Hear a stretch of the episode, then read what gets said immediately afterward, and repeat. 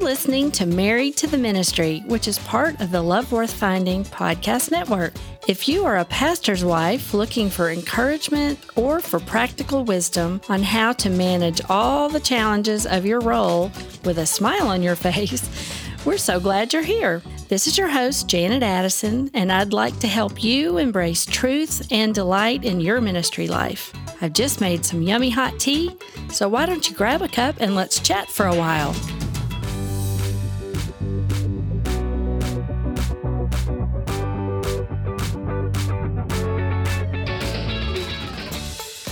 In high school, my favorite, one of my favorite TV shows was Magnum PI. It was the hot new show um, at that time.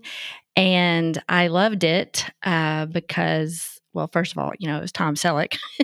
and um, he was a private detective and he was always, you know, investigating things. And it was a quirky, had a quirky sense of humor. Um, but I'll never forget one particular episode where Magnum was out uh, kayaking in the ocean. And somehow the wake of a passing ship um, overturned him. And he ended up in the water, and his his kayak got away from him. And the whole show was pretty much him treading water in the ocean.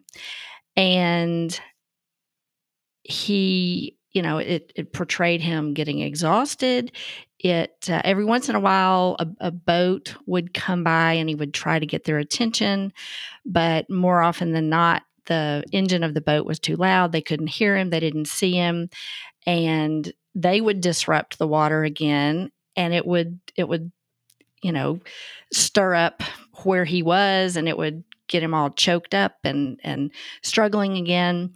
And uh, I don't remember that there were any shark parts in it, but um, I just remember feeling exhausted watching him. And he was gone for you know hours and hours. I think before anybody realized, hey, he should have been back by now. And then they went to hunt for him and you know his friend T, uh, TC had a helicopter, so they they were able to find him. But it was a very suspenseful show, and he just was bobbing in the water, getting exhausted physically. He was, uh, you know, he was traumatized emotionally, and I'll, I just have remembered that for years because sometimes I have felt that way, and I wonder if you have too where you, are just surviving um, in life and sometimes you think ah help or relief is right is, is is is on their way. I can i can see it. And it doesn't turn out to be help or relief. It just kind of splashes more water on us and and and we're we're continuing to struggle and we're getting exhausted and and uh, I'm afraid that a lot of women kind of live in that spot, and especially we as pastors' wives, ministry can feel like that sometimes. And so I wanted to start this new year, Happy New Year, by the way, out. Um, I've been praying through um, the types of episodes to have on the podcast for this year, and I really felt the Lord calling me back to um, our tagline, which uh, for Married to the Ministry, which is we're trying to embrace truth, which is God's word, and delight in ministry life. And we haven't really talked about delight a lot. So um, we're going to talk about that today is what delight is and what that looks like in ministry life. And, you know, is it possible to be delighted as a minister's wife? Some of you may be thinking, uh, no, I don't think so. But um, I want to start with uh, a verse in John chapter 10, verse 10. And I know you're going to be familiar with it. It's um, where Jesus is telling us, um, you know, Satan is here to steal and kill and destroy. But my purpose, I have come so that they would have life and have it abundantly. And so I did a little bit of study on that verse, and um, the word um, life means a active and vigorous, happy life with every kind of blessing. It has uh, connotations that mean uh, we're devoted to God, blessed, and these blessings are obtained through our fellowship with Christ. And then the word abundantly. And that's really the word that trips us up sometimes because we don't think we have abundance in Christ often. But abundantly here means over and above, more than is necessary. And one commentary actually used the word super added, which I thought was really cool. Jesus came not just to give us eternal life with him after we die, but his plan is for us to have abundant life here on earth. A couple years ago, I was having lunch with a friend, and we both kind of were in a funk and kind of in a, a difficult season in life. And we agreed that, you know, sometimes if, if this is abundant life, then this is this is not what I thought it was going to be. But if Jesus came to give us abundant life and we don't feel like we have abundant life, is Jesus not doing his part or am I not doing my part? Jesus came to give that to us. And so we have to accept it. And sometimes that means recognizing it and choosing to have abundance, even if we have to choose it as an act of faith and we're not feeling it yet. You know, years ago, uh, there was a popular TV show called Desperate Housewives. And I didn't watch it, but I, the, I, I felt like, oh, a lot of people probably can connect with the word desperate. Um, and it's kind of the opposite of the word delight. But you think about the culture that we're living in now, especially since 2020, um, you know, just Satan is really on the prowl, more so than we have seen. Um, you know, it, it just, the evil is growing around us. People are feeling more desperate, they're feeling more lonely and isolated. There's more anger and agitation in our world. People are uh, overwhelmed. Maybe you're feeling some of those things too. You know, Pastor Adrian Rogers, one of the uh, hallmarks of his preaching was his brilliant alliteration that he used in sermons, and that's that's kind of how I prepare my lessons lots of times when I'm teaching is because that's just kind of how my brain thinks after listening to his preaching for so long. So anyway, I have a couple of uh, C words here that um, I identified with as I was preparing this episode. You know, we feel overwhelmed because there's chaos in our homes. I am not a cleanie. I am not uh, not always a great housekeeper. And for for a long time, I thought, well, when the kids finally grow up and get out of the house, this house is going to be clean all the time. And guess what? It is not. I finally realized the problem was not them. The problem is me. So I have lived in a house that looks chaotic before, and maybe you have too. And if your house is in chaos, our hearts are in chaos too. It is hard to feel peaceful when we're stumbling over clutter and mess all the time. Maybe you're experiencing confusion in your role as a ministry wife. I know um, I see a lot of uh, pastors' wives struggling with what am I supposed to do? Who am I supposed to be? Uh, who am I supposed to be pleasing? And how on earth am I supposed to do all these things that that everybody thinks I need to be doing? Um, you know, there's not a cut and dried mold for what our role as a ministry wife is supposed to look like. And and the confusion in that and feeling inadequate or less than really makes us uh, feel more desperate than delighted.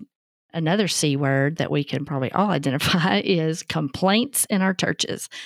People are in our churches and people complain. so I know that, uh, you know, there's a reason why God put in the Bible to not have uh, murmurings and disputings and not sow discord among the brethren, is because um, when we have complaining hearts and ungrateful hearts, you know, it not only poisons our own mind and heart and uh, limits our amount of abundant life that we're experiencing. But um, you know, when you're around people who complain, it it washes off on other people too. So that's another thing that can can steal our joy.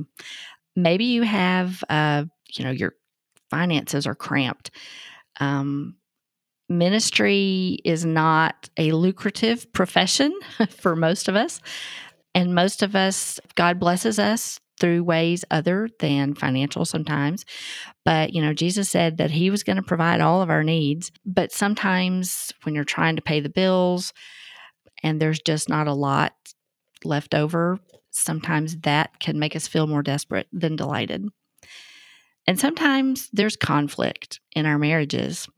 And even when we're married to good men who love the Lord and are in the Word and are following Him, that doesn't mean we're not going to have problems in our marriages sometimes. Lots of times it means Satan is going to be attacking us more, and we really are more at risk for having serious problems or conflicts in our in our marriages.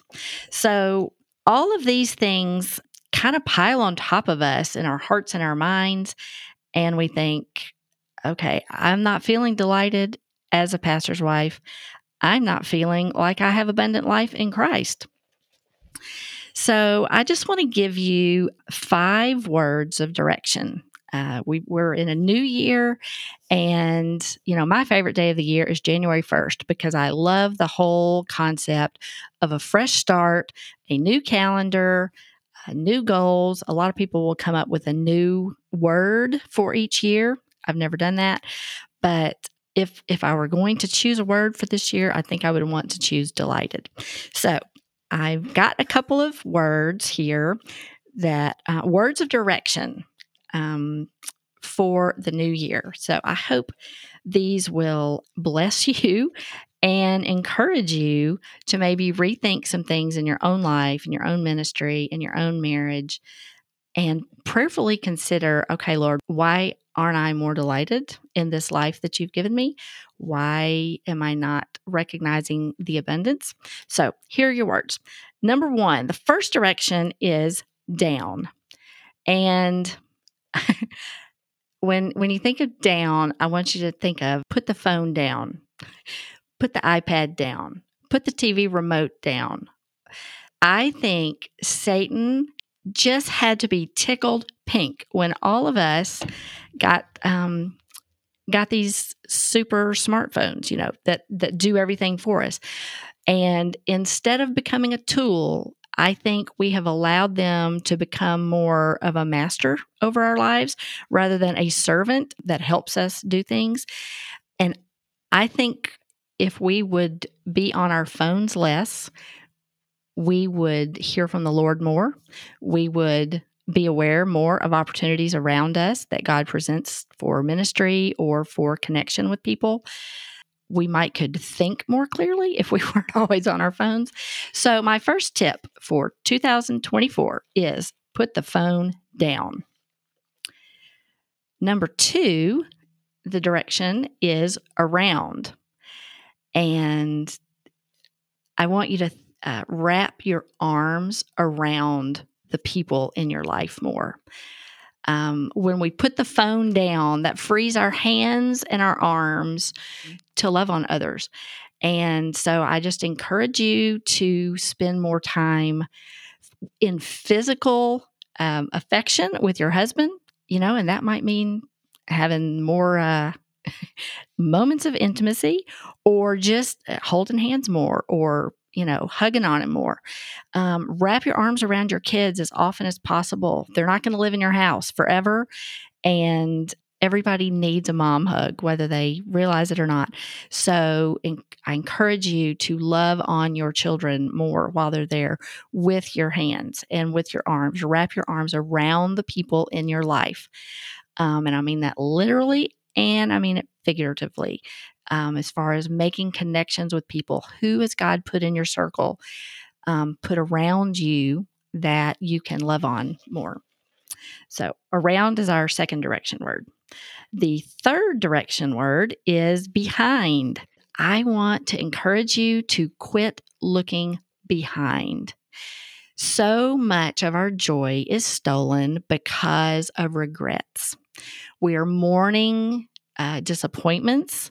We are grieving over um, things that didn't turn out the way we expected, or we are still holding on to offenses of, uh, you know, hurtful words or actions that were done toward us by other people that we can't seem to let go of, regrets, um, forgiveness. We, we don't forgive people, and that keeps us in the past and locks us down and prevents us from going forward.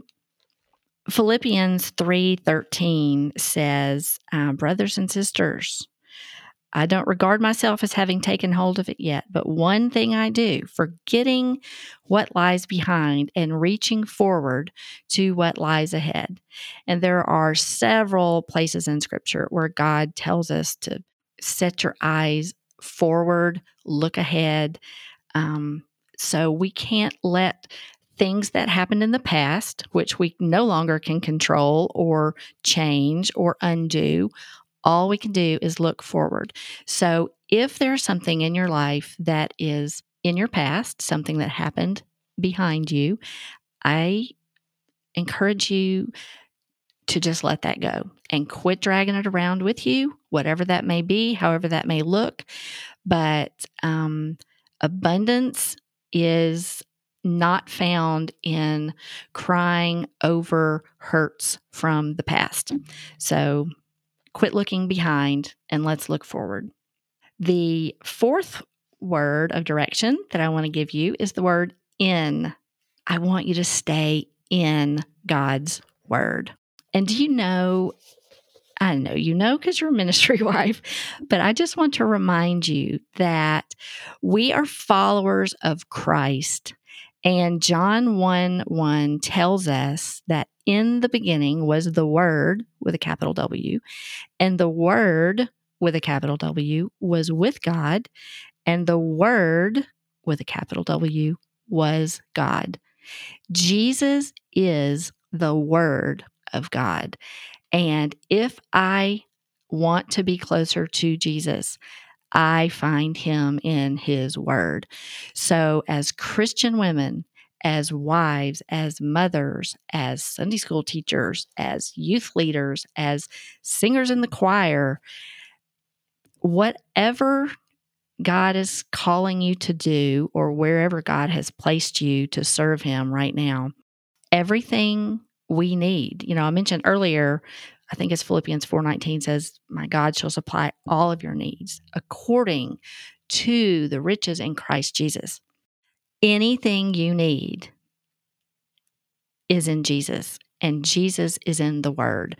So, since we're in a new year, I encourage you to get a new study plan for God's Word if you've been struggling with that. Um, but stay in the Word because that is where um, God teaches us, that's where He corrects us, that's where He promises us these things that um, He has for us. And it's going to be hard to have an abundant life and to be delighted in ministry life if you are not a woman of the word. So, in, stay in the word. And then the last word I want to leave with you, the last word of direction, is the word out. And I wanted to make this very practical. Um, clear out something in your life that is a mess. Um, clear out your calendar.